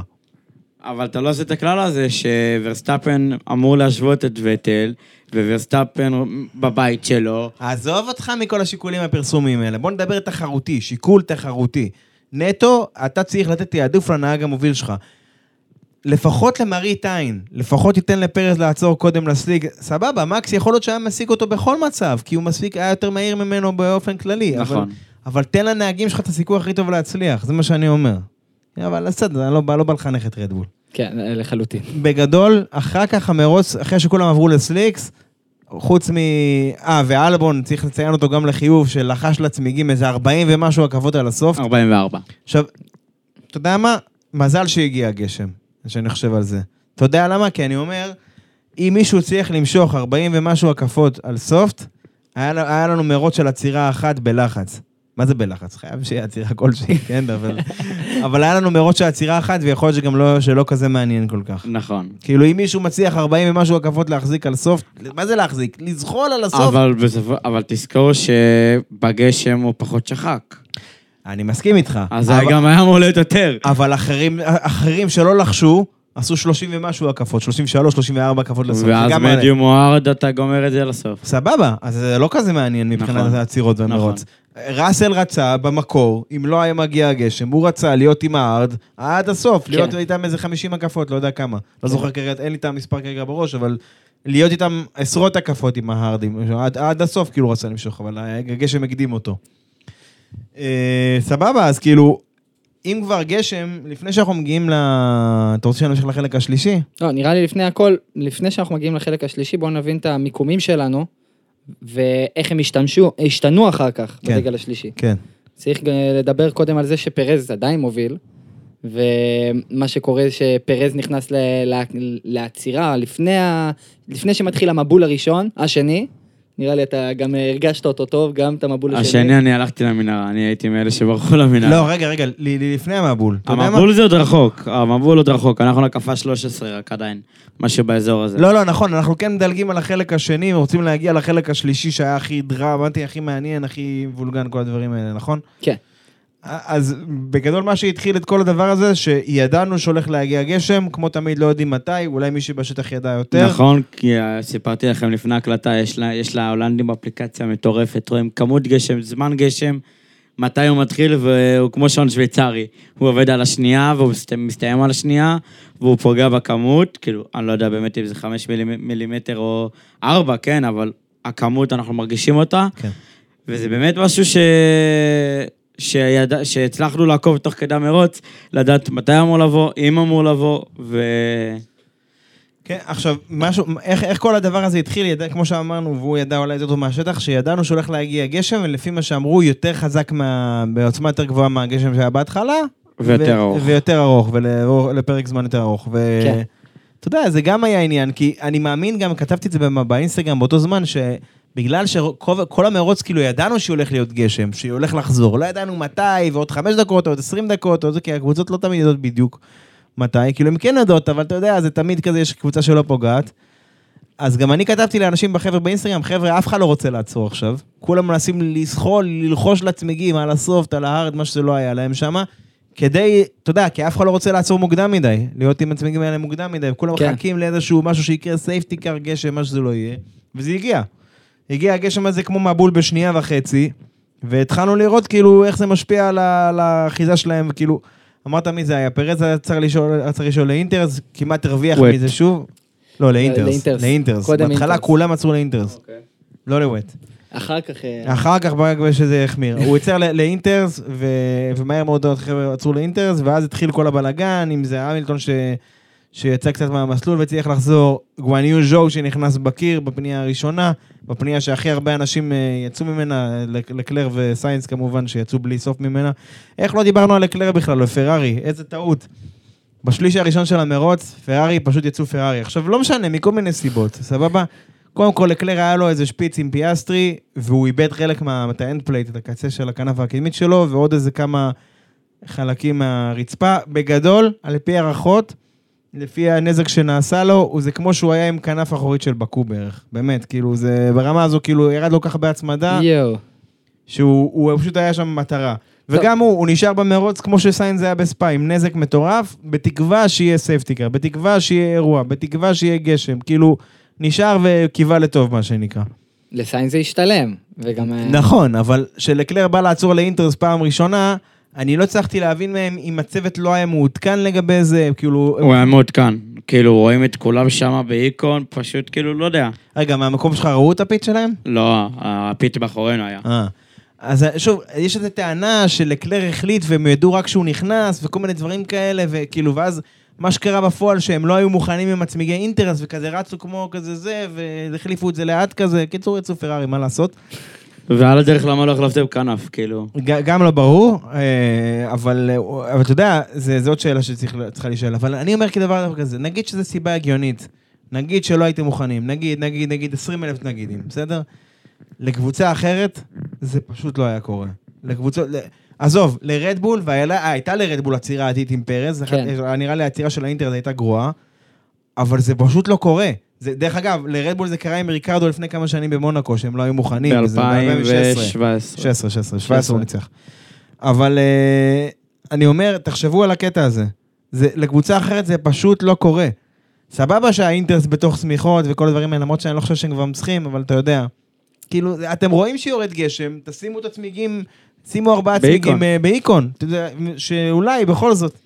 כאילו זה, אני לא יכול לראות את זה, זה כאילו ליצנות היה בשבילי. שנייה, אבל אתה חייב לדבר על שני מקרים ברדיו של סיינס. נו. דבר ראשון, האם אנחנו יכולים למשוך את הצמיגים הזה עד הסוף? והוא כזה, המהנדס אומר לו כזה, לא. והדבר השני, שהוא בקרב על החיים שלו עם המילטון. לא, לא, על זה אנחנו חייבים לדבר. בשלבים האחרונים של המרוץ, למרצדס היה הרבה יותר, הייתה הרבה יותר מהירה מהפרארי, בבירור, אנחנו דיברנו על זה שהיה לה פוטנציאל לתוצאה הרבה. יותר טובה. כן. ותשמע, סיינס הגן מהמילטון בצורה נהדרת. כאילו, גם העבודת ההגנה שהוא עשה זה היה מעולה, וגם מרצדס התקשו לעקוף אותו בגלל ההתנגדות הגדולה שיש למכונית הזאת. אז קשה להם לעקוף את סיינס בישורת, אבל... אני אומר, זה, זה, זה, זה, זה אחד הרגעים של המרוץ, לדעתי, ההגנה הזאת. וואו, וואו, לגמרי. טוב, אז בוא, בוא נחזור רגע לאיפה שהיינו קודם. פרז מחליף ל inters, אנשים מתחילים קצת להתקשות על ה slicks, חלקם אה, עוברים אה, ל inters, ואז אה, בעצם אה, כאילו כולם מתלבטים, רואים שיש גשם, אבל מתלבטים מה לעשות. גואניו ז'ו, כמו שאמרנו, אה, נכנס בקיר, שמחתנו הוא סבבה. מה שקרה לגואניו ז'ו זה תופעה שנקראת aquaplaning. עכשיו, זה, עזוב שנייה את השם הלועזי, נדבר איתכם במונחים פשוטים כדי שתבינו. כשאתם נוסעים בגשם, גם פה בארץ, או בחו"ל, לא חשוב, קרה לכם פעם, שקרה לך פעם איתי, אתה נוהג? כן, קרה לך פעם נס- נסעת בגשם אה, כבד בארץ? כן. או בחו"ל, לא משנה. כן. קרה לך פעם שעלית על איזושהי שלולית, או על איזשהו נהר של מים, והרגשת שהאוטו שלך מאבד אחיזה לשנייה? נכון. זה זה. את התחושה הלא נעימה הזאת, של השנייה וחצי הזו, שאתה עולה על איזה נהר שהצטבר במסלול, בכביש 20, לא משנה איפה, זה זה, זה aquaplaning. מה זה אומר? דיברנו על זה פעם, גם בסרטון שעשינו לטיקטוק, על הצמיגים וכל זה, שב inters וב wets יש תעלות, שהתעלות האלה מסוגלות לפנות את, ה, את הגשם, את הזורם, את המים מה, מה, מהצמיג. כן. דיברנו על זה גם בסרטון, אמרנו על זה, ה wet יכולים לפנות אה, 85 ליטר בשנייה, האינטר קצת פחות מזה, אבל בגדול אתה יכול למלאות אמבטיה וחצי בקלות כל שנייה מהכמות שהצמיגים האלה מפנים כל צמיג. סבבה? מה קורה כשיש יותר מדי מים? שהצמיג כבר שט עליהם, שכבר הוא לא מסוגל, אין לו יכולת לפנות ככה בכמות כל כך של מים, אתה פשוט, תרתי משמע, אתה שט, כמו ספינה, אתה שט, קדימה. זה מה שקרה לגואני ז'ו, הייתה הצטברות גבוהה מאוד של מים באזור הפנייה הראשונה, במה שנקרא טרזן.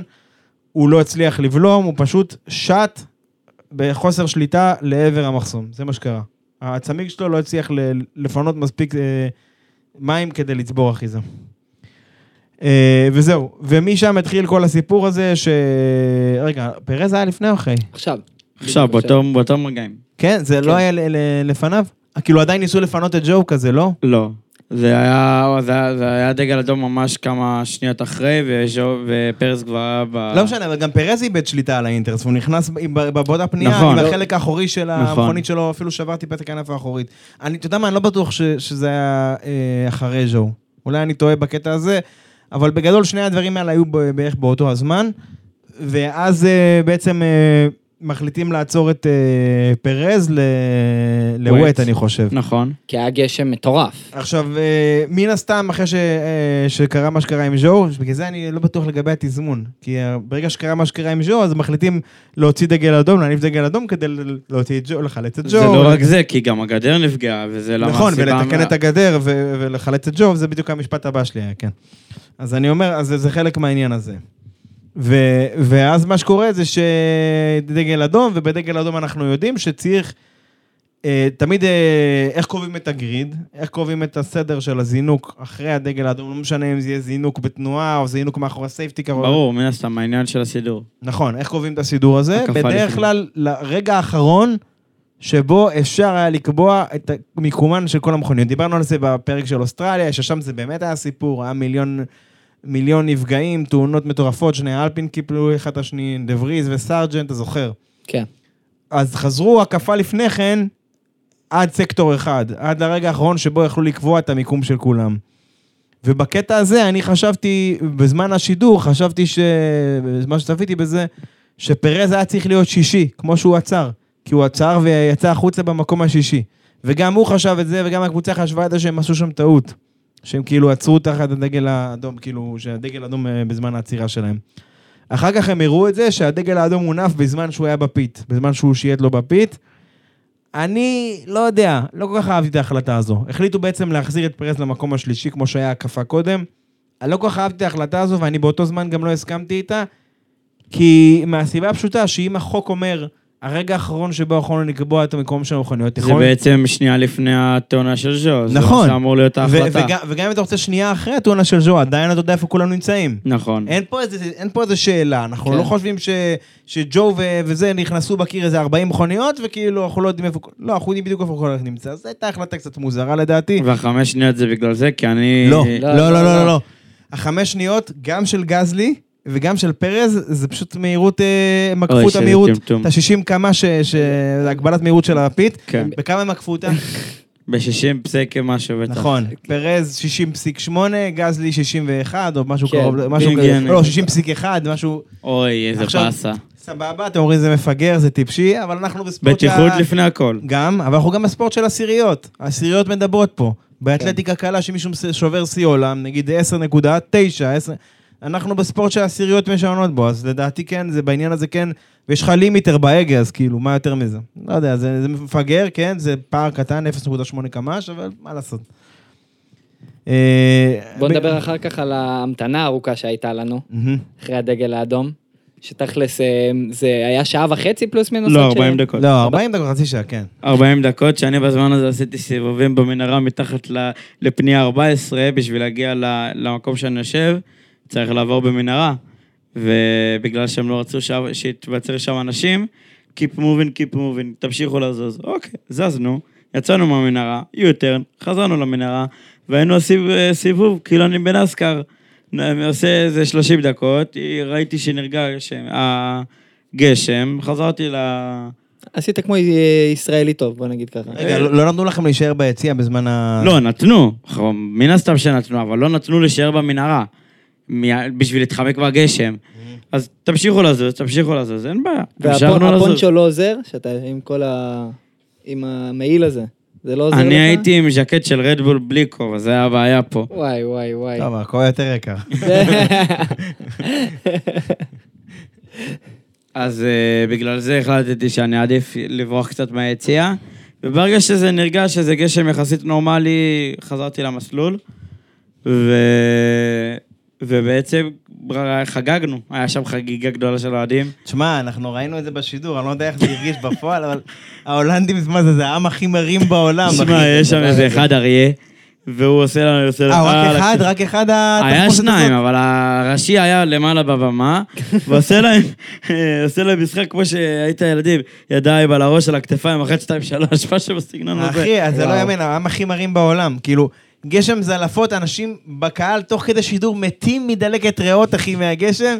וכולם כזה, איפה אתם תרימו, מישהו מת? מישהו מת! אחד פחות, יש יותר מקום, איזה יופי, הופ, הופ. עבדתי במשחקים, אחי, טובה. זה היה משהו. כזה, זה היה משהו כן, כזה. טו, טו, כן, אתה יודע, זה הכי מצחיק, כולם גשומים למוות, אנשים כבר נרטבים וזה, ואתה רואה את ה... את ה- הוא, אתה עם ג'קט כתום כזה, זה אחד, זה זה כביכול פסיכופת, אחי, מראים כזה, איפה אתם תרימו? עוד שנייה הוא מת מהתחשמלות אחי, איפה אתם תרימו? הוא כביכול המנחה של ה...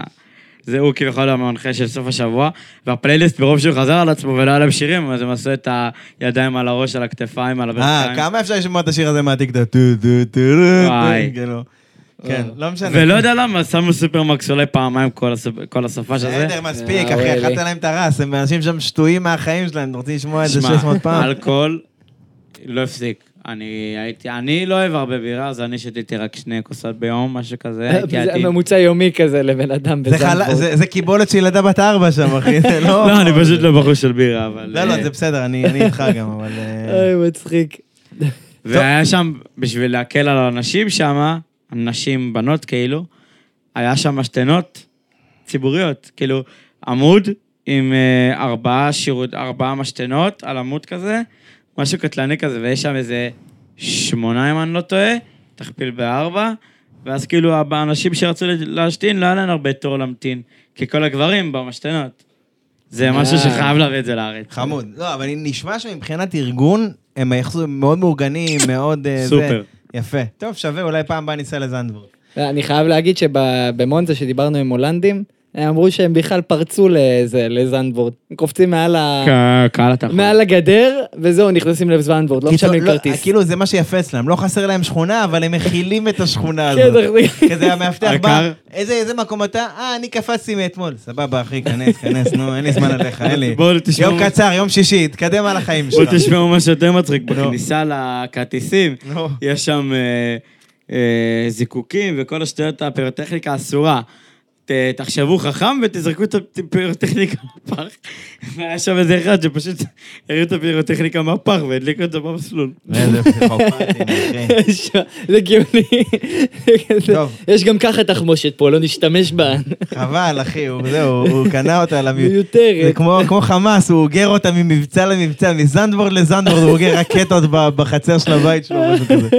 טוב, בסדר, לפני שנגלוש לפודקאסט של אלון בן דוד פה, אחי, בוא נחזור לעניין. שמע, אם אנחנו מדברים על המרוץ הזה, חייבים להזכיר שזה היה אמור להיות בכלל מרוץ, על, מרוץ שמתחיל על ווט, על אה, צמיגי ה wet. זאת כן. הייתה ההחלטה בעצם של תחילת המרוץ. לא, זה, זה מה שקורה בדרך כלל. ש... אוקיי, זה נכון מה שאתה אומר. ברגע שמרוץ, סליחה, מוגדר כמרוץ גשום, א', אין בו חובת עצירה, ב', צריך לזנק על ה wets, על הצמיגים ה extreme wets הכחולים, אוקיי? כמו שקרה בספא בעצם. נכון, שזה לא צמיגים מי יודע מה טובים ומתחממים מהר מדי ו... וכל מיני דברים כאלה. ולפני המרוץ הייתה החלטה, הוראת שעה כזאת, ספציפית לזנבורט, שהיא פשוט אמרו שאם וכאשר, אם יהיה מרוץ שהוא גשום, או מרוץ שהוא כאילו זינוק מחודש אחרי דגל אדום, אחרי סייפטיקה, אחרי זה, אחרי זה, אחרי זה, הם, הם יאפשרו להם לזנק על, על אינטר, על הצמיגי ביניים הירוקים. שזו הייתה לדעתי החלטה נכונה, הרבה אנשים התבכיינו על זה, מה, פורמולה 1 נהיה חלבי, נהיה זה, שטויות במיץ, לדעתי, אם אתה שואל אותי. אני חושב שזו הייתה החלטה נבונה. עכשיו, למה עשו את זה? למה זה ספציפית לזנבורט? כי בזנבורט, הפית, הישורת של הפית היא קצרה והיא צפופה. אין הרבה מקום, אין איפה לזוז.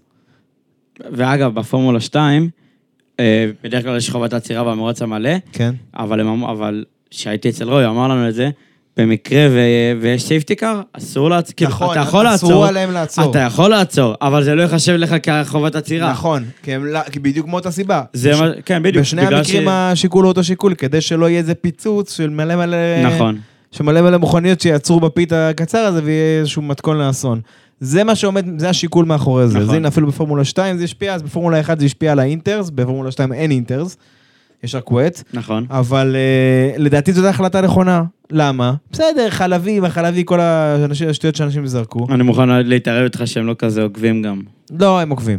מי שכתב את זה עוקב.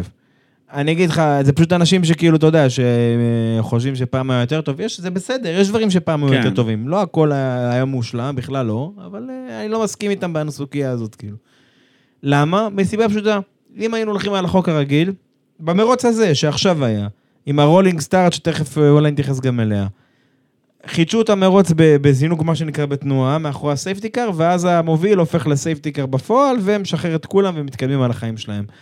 אם, אם הם חיכו שהגשם טיפה ייחלש, והוא אכן נחלש, אם הם היו עושים את זה על wet, אז דיברנו, ה wet לא מחזיקים מעמד ב, ב, בתנאים האלה, הם מתחממים מהר מדי, הם טובים רק לכמה הקפות בדדות, לא יותר מזה. כן. מה שהיה קורה זה בכל מקרה עצירה המונית, או משהו כזה.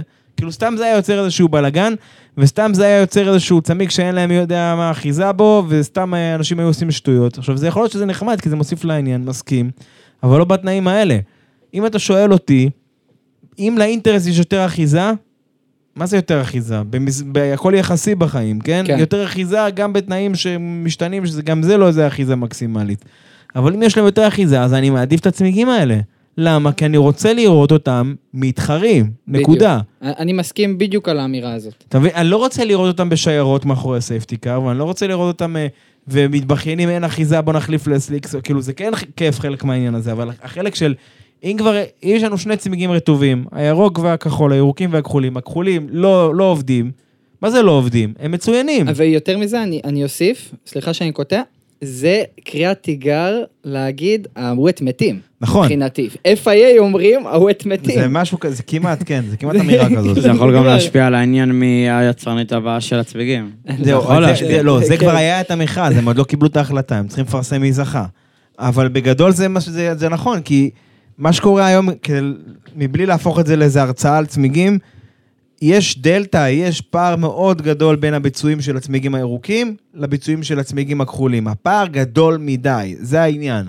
אם היה לנו משהו ביניים, כמו שהם מציעים לעשות סופר אינטרמידיאט, אז זה היה יותר טוב. הבעיה שהפער בביצועים הוא גדול מדי. וגם הקטע שכל יותר מדי מחכים עד שיתייבש, ועד שמחכים זה כבר מתייבש, קיצור זה כבר סוגיה אחרת. כן.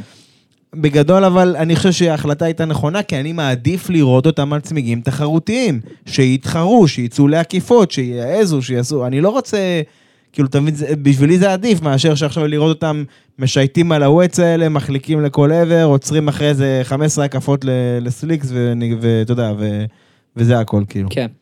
ולגבי הרולינג סטארט, כאילו בתור מישהו שישב ביציע, אה, וזה היה אלונסו ומקס בשורה הראשונה, הייתי מאוד רוצה לראות את זה כזינוק. שוב, אני לא יודע מה היה המצב על האספלט, ועד כמה היה מים, כי דיברנו הרגע על איך ז'ו בדיוק עשה את התאונה, על זה שהוא היה שט, אבל בתור מישהו שצופה מהבית, או מהיציע במקרה שלי, הייתי רוצה לראות את המלחמה הזאת בשמונה הקפות שנשארו, או whatever כמה, כי באמת, חוץ מה-13 הקפות, 20, 15 הקפות הראשונות, לא היה בלאגן, כי זה היה מרוץ מאוד אה, של רכבת, לא היו עקיפות. כן. אז אה, כן הייתי רוצה שזה יהיה לא כ rolling start, כי בסופו של דבר, למרות שה rolling start מתחיל ממני, מאיפה שאני רואה, זה פשוט כל השמונה הקפות לפח. אז זה כמו שתוציא דגל אדום, תגיד דגל שחמט, תבוא, merci שלום הביתה. נכון, אבל, אבל מצד שני, דווקא כן היה לנו מרוץ, כי אחרי שה rolling start התחיל, כן הם התחרו, ואלונסו ישב ל, למקס על הראש, נכון. וכמעט... אה, אז בתור מישהו שהיה ביציע 0.6 שניות, מבחינת מרחק, הוא שווה ערך לשנייה וחצי ב- ביבש. היה פער כל כך ענק במרחק, מהמם. שה-0.6 שניות האלה לא יודע מה הם מסמלים, אבל זה היה ענק, לא היה לו סיכוי בחיים. אלא אם כן ורסטאפן אה, דופק שם איזה... עושה טעות, בדיוק. כן. עושה טעות, וזה ככה מרוצים לטעמי. פשוט... אה, בטח בגשם, כן. כן. אז אה, אני, אני עוד פעם חושב שאם השיקול היה בטיחותי, אז אה, אין כאן אפילו מה, מה לדבר עליו. וכמובן שעדיף לעשות, לראות את הזינוק כזינוק ולא rolling start, אבל אה, אני חושב כאן שההחלטה היא מאוד בטיחותית, במיוחד שיש, דיברנו על aquaplaning, שזה מאוד מאוד ידוע, במיוחד במר, במרוץ, במסלול כל כך מוטה, עם כל כך הרבה זוויות, אני מעריך שיש שם הרבה aquaplane. אה, אבל דיברת על אלונסו, ואני רוצה לקחת דווקא את הדיון לשם.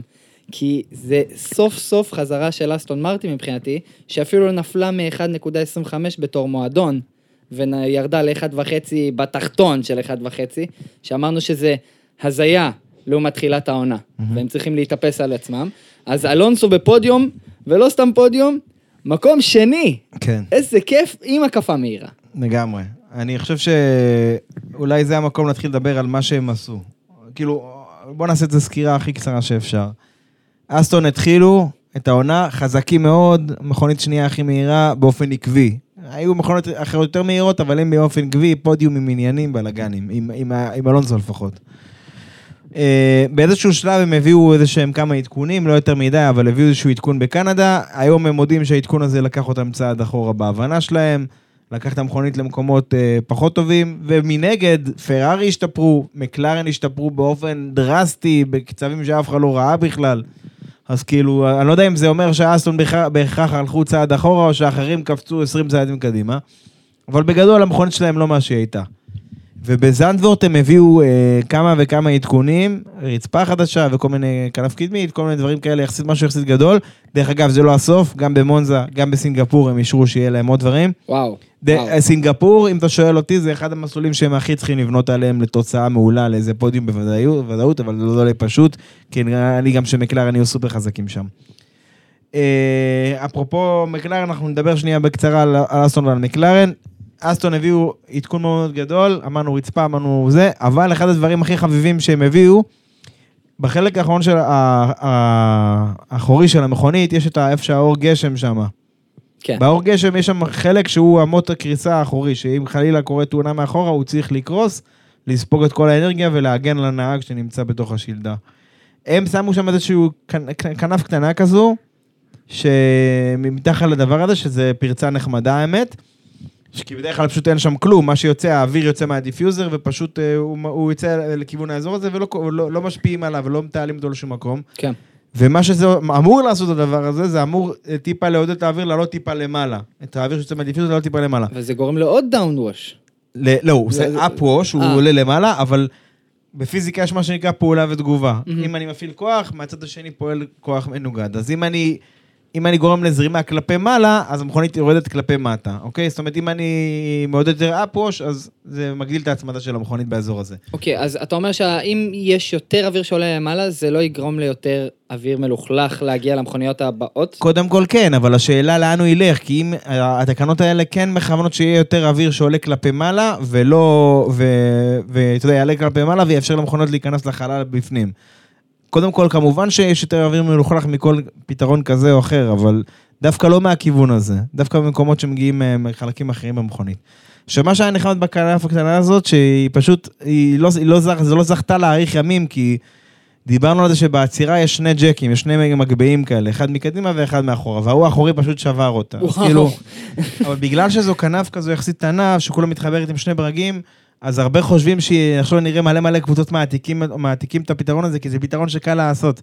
במוטו GP, לפני כמה שנים, פתחו לגמרי את התקנות האלה של האווירודינמיקה, ויש לך מלא מלא כנפונים כאלה, בכל בהדפסת תלת מימד בכלל, וכל שבוע הם מעתיקים אחד את השני שם ומנסים.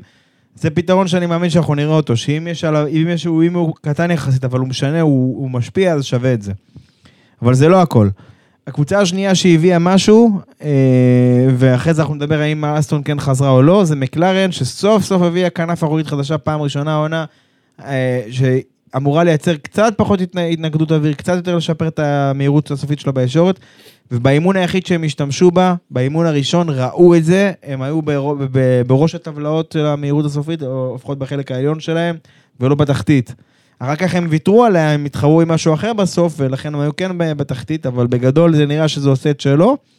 ומעניין מה יהיה עם מונזה, כי במונזה זה הכי חשוב שם. וואו, אתה, זה את האמת, אה, אז האם אסטון מכין חזרה? אותי כבר למונזה, לגמרי. אה, מקלרן. האם אסטון חזרה, כן או לא? אני כמו תמיד אומר, בוא ניתן להם כמה מרוצים. כאילו, אני חושב שהתמונה היא חיובית, ומה שראינו מאלונסו היה מאוד חיובי, אבל צריך לזכור שהמתחרות הכי גדולות על הפודיום, חוץ מפרז, זה מקלרן ומרצדס. חוץ מפה. לא, בסדר, בוא נגיד כן, אה, הוגנים. כן. על המקום האחרון בפודיום נגיד, מקלרן ומרצדס, כן. ושתיהן היו מחוץ לתמונה בגלל החלטות אסטרטגיות שהיו אה, לא, לא טובות. זה מה שרציתי לומר לכם לפני. אה, אסטון מרטין הם לא היו הכי מהירים, כי מ- מ- ל- לי היה נראה שאפילו וויליאמס היו יותר מהירים מהם, אבל ההחלטות שהם עשו זה מה שהביא אותם לא, על אבל, הפודיום. אבל סבבה, אני מסכים איתך, ההחלטות שהם עשו אלף אחוז, אבל מבחינים אנחנו אומרים, אוקיי, סבבה, אני מקבל את הטענה, אבל לא עד הסוף. למה? גזלי לא מכונית שלישית או רביעית הכי לא, אני מהירה. לא, לא סופר כרגע את גז. לא, אני אגיד לך בהשוואה.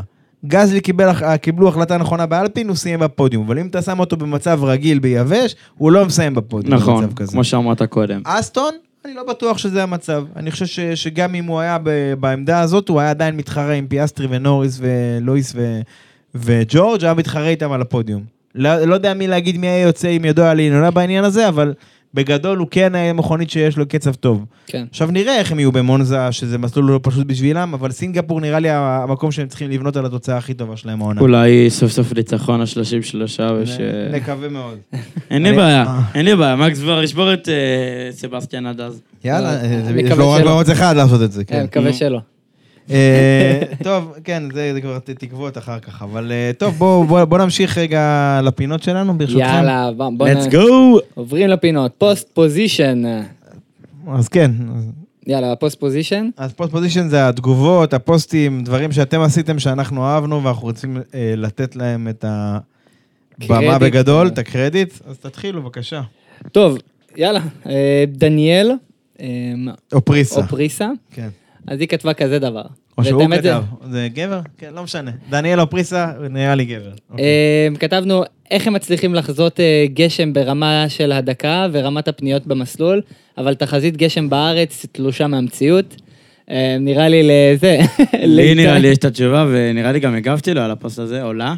אה, וכמו שדיברנו פה, כמו שהסברתי לכם פה, יש את האפליקציה המטורפת הזאתי, וזה לנו, אני, שנינו יודעים, של, שלושתנו יודעים, שלפורמולה, לפורמולה אחת, ל-FIA ולקבוצות, יש מקם הרבה יותר טוב, הרבה יותר משוכלל, הרבה יותר מעודכן, אבל מה שהיה לנו, הפשוט, הפשוטים ביציעים, זה היה מעולה. זה היה פגע כמעט 100%. ו... ואור, ואורן יוסיפון, ש... שמספר לנו על אשתו ההולנדית, הוא, הוא אומר שזה ככה גם ב... באול, באמסטרדם ובכל מקומות, בכל המקומות, ובכל ה... בכל השנים, בכל העונות השנה והכל, והמקם, וכנראה שבאמת החזאים עושים שם עבודה טובה. אה, בואו נמשיך לפוסט הבא. את האמת, זו תגובה לפוסט של אוריאל. אוריאל אה, בעצם אה, פרסם על הנושא של דניאל ריקרדו והפציעה, והיא הגיבה, חג ומשולם, היא הגיבה אה, עם תמונת פוסט, אה, עם אה, בארטוורק מאוד מאוד מעניין בוורד, אה, לוחם מג"ב, כן, מאוד מושקע. אה, לוחם מג"ב, ניר בן סעדיה, כמובן זה שם בדוי, אשר ניסה לשבור את, אה, אה, לעצמו את האצבע על מנת להוציא גימלים, לטוס עם חברותו אה, לבורקס. כן, זה דניאל ריקרדו, כן, רק בריאות. זה דניאל ריקרדו עם היד, אצבע שבורה שלו. זה כן. מזכיר לי שהעלו פעם את השחקן של איירון מן, אתה יודע, הוא קצין, נפגע בפיגוע, וכולם כזה, אה, השם ישמור אותו, וזה, בתגובות וזה. כן, לא יודע מה. טוב, אה, אה, אחרון, איתי? והפוסט פוזיישן השלישי, בדיוק דיברנו עליו לפני ההקלטה, אה, בעצם מספרים פה על הנתיבים של טרזן. יש את הנתיב הרגיל, אבל יש כן, גם... פנייה אחד. בדיוק, טרזן הפנייה הראשונה, אבל אה, ישנם... הפנייה האהובה לקלר וסיינס. לא, להם יש פנייה אחרת, שהם עוברים בכלל דרך החצץ. כן. דרך לא, לא, הכביש. נתיב מילוט, נתיב מילוט, ש- של החצץ, ובדיוק, שעוד פעם אני חוזר לניסני, הוא הסביר לנו שלבלמים שלו, הם יכולים לשחק עם החוזק שלהם. והם כנראה שיחקו עם, עם הקדמיים, מה שגרם להם לבלימות ולהחלקות, ולעוף קדימה ולא להיכנס לפנייה. ורוי, שהוא הלך על יחסית בטוח, הוא דווקא הלך על האחוריים, אבל זה מה שפגע בו בביצועים אחרי המכוניות בטיחות ובזמנים, ומה שפגע לו בעצם בניקוד בכורה. אני, דרך אגב, מה שרועי התייחס אליו זה מה שנקרא ברק בייס. אתה יכול נכון. לשנות את האיזון של הצמיגים, שיבלמו. הנהגים בפורמולה 1 משנים את זה מפנייה לפנייה לפעמים. זה לא איזה משהו שהם setting שמשאירים אותו קבוע כל ההקפה. במקרה של פרארי, אני לא בטוח שניסני צודק בעניין הזה. אני לא בטוח שהם שינו את כל ה brake bias. יכול להיות שהם עשו את זה כתוצאה מהבעיה שהייתה להם, לא, כ, לא, כמה, לא כמענה, נגיד ככה. מה שהיה לפרארי זה דבר פשוט. הם פשוט ה... ה זנדוורט זה מסלול הצמדה גבוהה, סבבה? עכשיו, זה אומר שכאילו שהוא פחות מעניש אותך על אם יש לך מכונית עם הרבה התנגדות אוויר, בגלל זה מכוניות כמו מקלרן ומרצדס יחסית היו, מוצלחות שם בלי החלטות אסטרטגיות אה, טיפשיות. אה, ולכן אה, צריך שם את ה... אתה יודע, את ה setup המתאים, כאילו כנפיים אחוריות עבות, כנפיים קדמיות מסוימות, דברים כאלה. וזה לא עבד לפרארי בגדול, מה שהם הביאו פשוט לא עבד, לא הייתה להם מספיק אחיזה, הם היו צריכים ללכת עם משהו שהוא בינוני בין לבין, לא הייתה להם מספיק אחיזה, והמכונית שלהם לא, לא התנהגה בצורה צפויה, הם נכנסו לפנייה ולא ידעו מתי זה בולם, איך זה בולם, ובפנייה הראשונה הם פשוט לא הצליחו לבלום המון פעמים. אז אני חושב שזה היעדר אחיזה, ואולי בגלל זה הם העבירו את עיקר, ה... עיקר הבלמים לחלק הקדמי, כאילו, כתוצאה מזה ולא כמזור ל... לזה. וואי וואי, שמע, אני מפחד מאוד בשביל פרארי ל... לא, לא, לא, מונזה, מונזה דווקא. אמור להטיב עמם. הם בין המכוניות המהירות והיעילות בישורת. להפך, אם זה לא היה פרארי שהיא נוטה לפאשלות וכאלה, הייתי אומר ש- שפרארי צריכים להיות הפורמולה 1-25 מובהק במונזה, אם לא כאילו לקחת פול פוזיישן. אתה מבין? כן. כל לקרות הניצחון. טוב, יאללה, לפני מונזה, אה, בואו נמשיך שיקחו, שיקחו.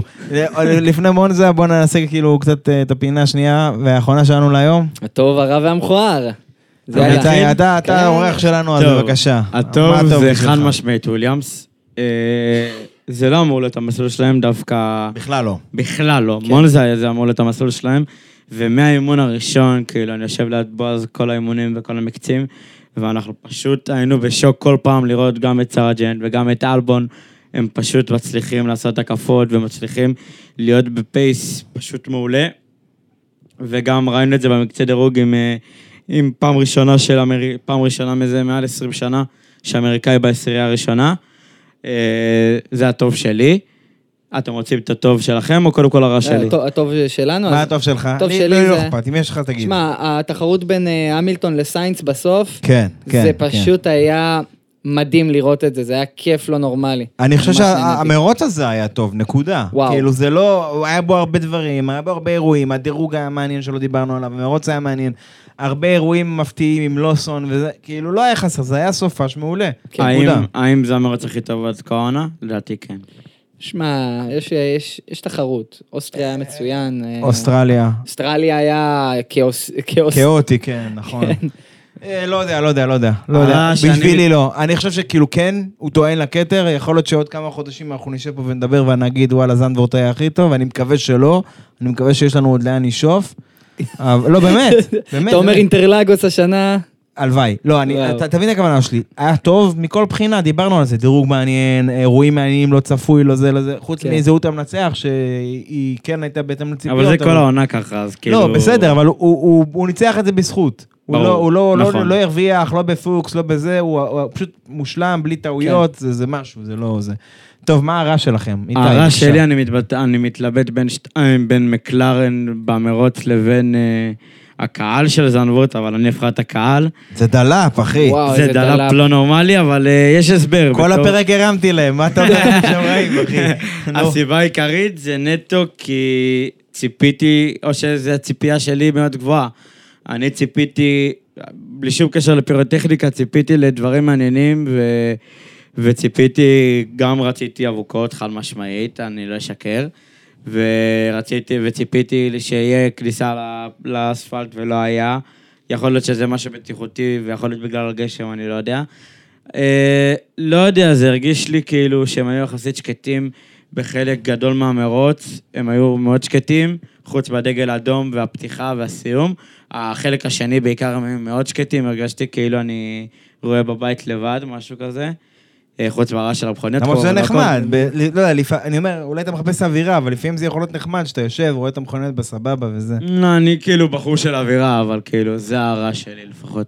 הבנתי. טוב, מה ההערה שלך, עמית? שמע, אני חייב להגיד, אה, לא ידעתי אם הרב המכוער, אבל אה, אמרת לוגן סרג'נט, אמרת וויליאמס, אבל אני... לא, לא, לא. אני שם את סמלוגן. לא, מה אני אעשה? יאללה, גנבת לי את המכוער עכשיו. למה, למה, למה? אני חייב לדעת למה הם רע. לא. אני אגיד לך, זה כי... שמע, היה לי... א', זה רע כי הבן אדם אה, אכל את הדירוג וחבל לי בשבילו, וגם המרוץ היה חצי קלאץ' עם ה... אתה אומר שבסוף... אה, הייתה לו תקלה הידראולית. תקלה, כן, אבל.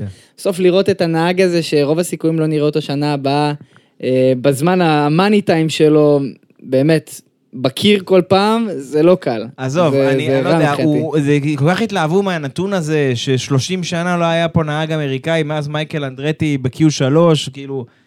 הם כל כך התלהבו, נראה לי אם סיפרו לו את זה תוך כדי בקשר, הוא התרגש, פירק את האוטו ב-Q3, אחי, כאילו, באמת, מה... לא אז יודע, מה לא יודע. הסיבה של אקלר על ההתרסקות בקי שלוש? אה, אה, לק- אני יודע מה, אני אסביר לך בדיוק מה הסיבה. זה לא- זה לא היעדר כישרון, כי אני חושב שהוא... יש לו כישרון. יש לו כישרון, זה לא אבל הוא היעדר נאחס, כישרון. בן אדם נאחס. מה זה נאחס? נאחס זה לא משהו שאני יכול לכמת אותו במושגים אה, אה, מספריים. כן. צרפת, אה, לא, לא, שנייה. איטליה, יש הרבה דוגמאות שזה כאילו... מה קרה באיטליה? שהוא נכנס... אה, באימולה. לא, במונזה. מה היה במונזה? בפ- בפנייה האחרונה, או שהוא נכנס... מה. אתה, ב-2020, כן, אחי? לא- אני אומר לא בקריירה היה שלו. לא. היה להם בלמים. וטל באותו באותו מרוץ נכנס דרך פנייה אחת, דרך נכון, הקלקר הזה. נכון. לא, זה מכונית גרועה 2020. אה. אני אני לא הולך לסנגר על הקלר פה, אני פשוט אומר ש... בוא נגיד ככה, בעניין הזה אני בגישה של, של, של פרד וסר, פרגמט. שמע, אחי, המכונית לא הייתה יציבה, היא לא הייתה סופש, ו, ובדירוג צריך ללכת, אה, לנסות למצוא את, האקסטרה הזה, את האקסטרה, והוא מוצא בדרך כלל. לפעמים הוא הולך קצת מעבר לגבול, ואז זה מסתיים בקיר, אבל כן. בגדול, עכשיו הוא ניסה מה שהוא יכול. אני לא בא לסנגר עליו ולא להגן עליו ולא כלום. הדבר היחיד שאני אגיד עליו, שאני פחות מתחבר, שאנשים כותבים, כאילו, יש, ראיתי אנשים כותבים כאילו כל מיני דברי בלע מטופשים כאלה, למה הוא עדיין בסבב, וכל מיני אנשים רעילים כאלה. דרך אגב, האוהדים של ורסטאפן, לא בא להכליל או זה, אבל כאילו, אנשים שכאילו, אה, ורסטאפן, ורסטאפן, ואתה, וכאילו, לא יודע, שונאים את פרס מסיבה, בקיצור, אנשים רעילים, לא צריך לדבר על זה יותר מדי. אבל אני חושב שמי שרושם דבר כזה, הוא לכל הפחות לא מבין מהחיים שלו. וגם אם הוא מבין, גם אם זה, זה כאילו זה, או שאתה מדבר מתוך איזושהי רעילות, או שאתה מדבר כאילו, אף אחד, עזוב אותנו, אנחנו לא מבינים כלום מהחיים, בסדר? עזוב אותנו, מרטין ברנדל וקרופטי וכל מיני האנשים האלה שמסתובבים שנים בסבב וראו מיליוני נהגים, אומרים שהבן אדם הזה אחד הכישרונים שהם ראו. כן. וטל בעצמו אמר, אתה הכי כישרוני שראיתי. וזה וטל, אלוף העולם ארבע פעמים, אחי. אז כן. כאילו, מה, אין, אין פה שאלה על הזה. לא. המכ- המכוער שלי זה זה ה pit crew של אה, פרארי. עם כמה שאני אוהב לצחוק עליהם והכל. כן, כן, זה היה עצוב. זה, זה היה עצוב פשוט. זה, זה, כבר לא, זה, זה כבר לא כיף לצחוק עליהם, זה, זה, פשוט... זה גמרי, זה כבר, אתה אומר, טוב, די, כמה אפשר לראות את הפימים הליצנים האלה, נו, כמה אפשר... זה באמת, אני, אני טוען שלקבוצה אחרת זה פשוט לא קורה. נסה לתרץ את זה 20 פעם, כמו שאמרנו, תגיד, הם לא היו מוכנים, תגיד, הם לא היו זה, אלף דברים. לקבוצה אחרת זה לא קורה. לא שזה לא קורה, נקודה, זה פשוט לא היה קורה, הם היו איכשהו... אתה יודע, יש דברים, עזוב אותך לא מוכנים, אתה רואה שיורד גשם. שים ארבע צמיגים של אינטרס בצד, אתה יודע שיכול להיות שאתה תצטרך לעצור, זה חלק מהעניין. כאילו, מה יותר מזה? לא משנה. רגע, ובוא'נה, יש לי הרחבה. אנחנו, ב... אתם יודעים את זה בפאנזון, יש את ההחלפת צמיגים. נו. אני רואה שם ילדים, כאילו בני, גיל, בני נוער, בני 16, 17, שלושה ילדים, עושים זמן של שלוש פסיק משהו, ואני אומר כאילו, רבאק, פרארי, בואו קחו אותם.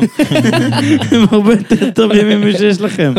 וכאילו, זה לא רק, זה לא רק שלישייה אחת, אני רואה את זה, כאילו, אתה יודע, אני מסתובב, אני, אני אישית לא עשיתי, אבל אני מסתובב, אני רואה שזה עוד שלישייה ועוד שלישייה ועוד שלישייה, שגם הם מגיעים לארבע, בוא, בשביל אנשים שאין להם מושג ולא בכושר ולא, ולא כלום, זה זמן מעולה ארבע שניות להחליף צמיגים.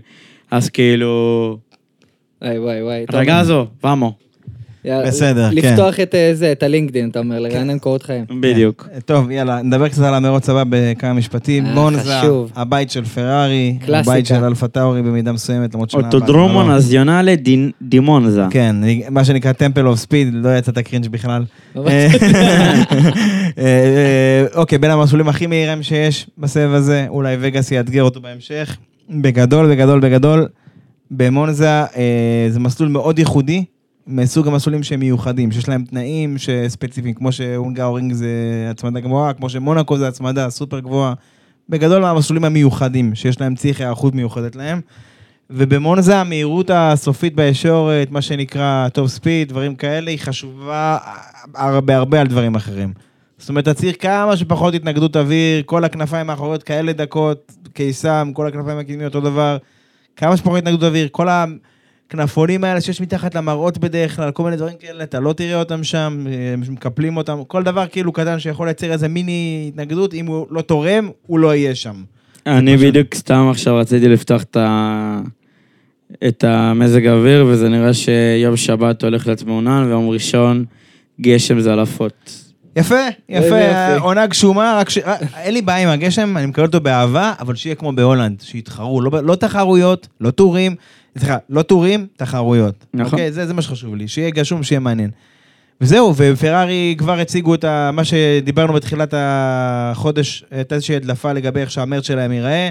מאמין שגם המכונית שלהם תהיה צבועה בצבע של ה-499P, המכונית שלהם שניצחה בלמאן השנה, ב-24 שעות של למאן. אז כן, מרוץ ביתי יותר. לפרארי, כמו שאמרנו, אני חושב שהם יהיו מאוד חזקים שם. מקווה. מי עוד יכול להיות חזק שם? וויליאמס. מי עוד חד יכול להיות חזק משמעית, זה שם? אמור להיות שלהם. אלפין. שימו לב, אלפין יכול אני להיות רוצה חזקים. פודיום של אלכס. מי עוד יהיה חזק? רדבול. כן. זה די אה. ברור, כאילו, הם סופר יעילים, אין שאלה בכלל, הם כאילו... לא חשבתי כן. שתרצה להגיד אותם. כאילו מי זה- קשה? לא, אבל זה מובן. לא, כן, זה מובן מאליו, את זה מי- למה... את מי ק- מי- מי הכי מעניין אותי לראות? בכנות, שתיים, אסטון ומקלרן. גם פרארי מעניינת אותי, אבל אסטון ומקלרן, מקלרן כי זה הבעיה הכי גדולה שלהם כרגע, וזה מה שהם מנסים להתמודד איתו. כן. ואסטון, כמו שאמרנו, הם מביאים עדכונים. אז כאילו, וגם מנסים לחזור חזרה למקום הזה, אז נראה איך הם יתמודדו. וויליאמס, אני אומר שפודיום של אלבון, כמו שאמרת פה, יכול להיות מבריק, אם יהיה. משהו כזה. הלוואי, הלוואי. הלוואי. יכול להיות מאוד מעניין. אה, כן, כי הם נראה שהם בכיוון טוב. הקבוצה שלהם במקום טוב, וכמו שאמרנו, הם, הם הפתיעו במסלול שהם לא היו אמורים להיות טובים בו. יש לזה גם הסבר, אבל בפעם הבאה. אז לק- לק- לקראת הסוף, קודם כל נגיד תודה לאיתי ניג'ר שהתארח אצלנו. תודה רבה, תודה רבה, אני צריך ללכת לישון, להשלים שעות שינה. רגע, לפני, לפני. אה, לפני שאתה הולך להשלים שעות שינה, בוא תגיד, אה, קודם כל, לא, לא דיברנו על זה בהתחלה, אבל אתה כאילו ככה בשאיפה להיות כתב בהמשך נכון, הדרך, נכון. ובתחום, ובספורט. כרגע אני סטודנט במכללת ספיר, במחלקה לתקשורת. אה, אני מתמחה ברדיו ופודקאסטים, אז יהיה עוד הרבה פודקאסטים בעתיד שלי. אה, אני מתפעל את האינסטגרם הפרטי שלי, בסטוריז בעיקר. אה, פורמולה אחת וטניס עכשיו עם ה-US Open שהתחיל אתמול. וכדורגל איטלקי בעיקר, וגם כל מיני כדוריד. ענפים... ש- כדוריד שאני אוהב, כל מיני ענפים שאני אוהב. קיצור, אז, אם אה, אנחנו מתעניינים בספורט, לעקוב. לעקוב אחריך. ואיך אנחנו-. אנחנו מוצאים אותך? בפייסבוק, בחשבון הפרטי שלי, ובאינסטגרם. באינסטגרם, איך כן. כאילו איך קוראים לך באינסטגרם? אני ג'אר, שזה A-N-I-D-J-A-R 11, ובפייסבוק זה השם שלי, איתי אני ג'אר באנגלית. בסדר. אז טוב, אז מי שרוצה ככה, באמת אה, אוהב את התחומים שאיתי אוהב, אה, ודברים כאלה, כמובן, פורמולה כמונו וזה, מוזמן לעקוב אחריו. היה לו גם עמוד, אני לא יודע מה קרה לעמוד הזה, אבל... אינסטגרם בגלל- חסמו אותו, לא יודע, נעלם לי מהאינסטגרם. בסדר, לא נורא, הוא, הוא יחזור לפעילות בקרוב מתישהו. אז. כן, העמוד בשיפוצים. משהו כזה, כן, וגם, לגמרי, וגם כמו שאמרנו, יש לנו גם אינסטגרם של ה grid, שאתם מוזמנים לעקוב אחרינו גם שם, גם בטיקטוק, תכנים, F1 grid 1. נכון, F1 grid 1, יפה. אה, כל מיני, אה, גם כאילו באינסטגרם זה גם סיקור כאילו שוטף של הספורט, גם כל מיני שטויות, ובטיקטוק גם כל מיני דברים, הסברים בסיסיים, הסברים יותר מתקדמים, פחות מתקדמים, כל מיני דברים, יש שם דברים נחמדים, תבואו, יהיה נחמד. כמובן, אנחנו גם באפל פודקאסט, גוגל פודקאסט, ספוטיפיי, בפייסבוק, יוטיוב. מה שצריך, איפה? רדיו, טרנזיסטור, מה- איפה שאתם יכולים לפתוח משהו ולשמוע, אנחנו שם, ברוב המקומות. תודה רבה, אוריאל. אז תודה עמית, ותודה רבה שהצטרף. תודה. רבה לכם. יאללה יאללה, ביי. יאללה ביי.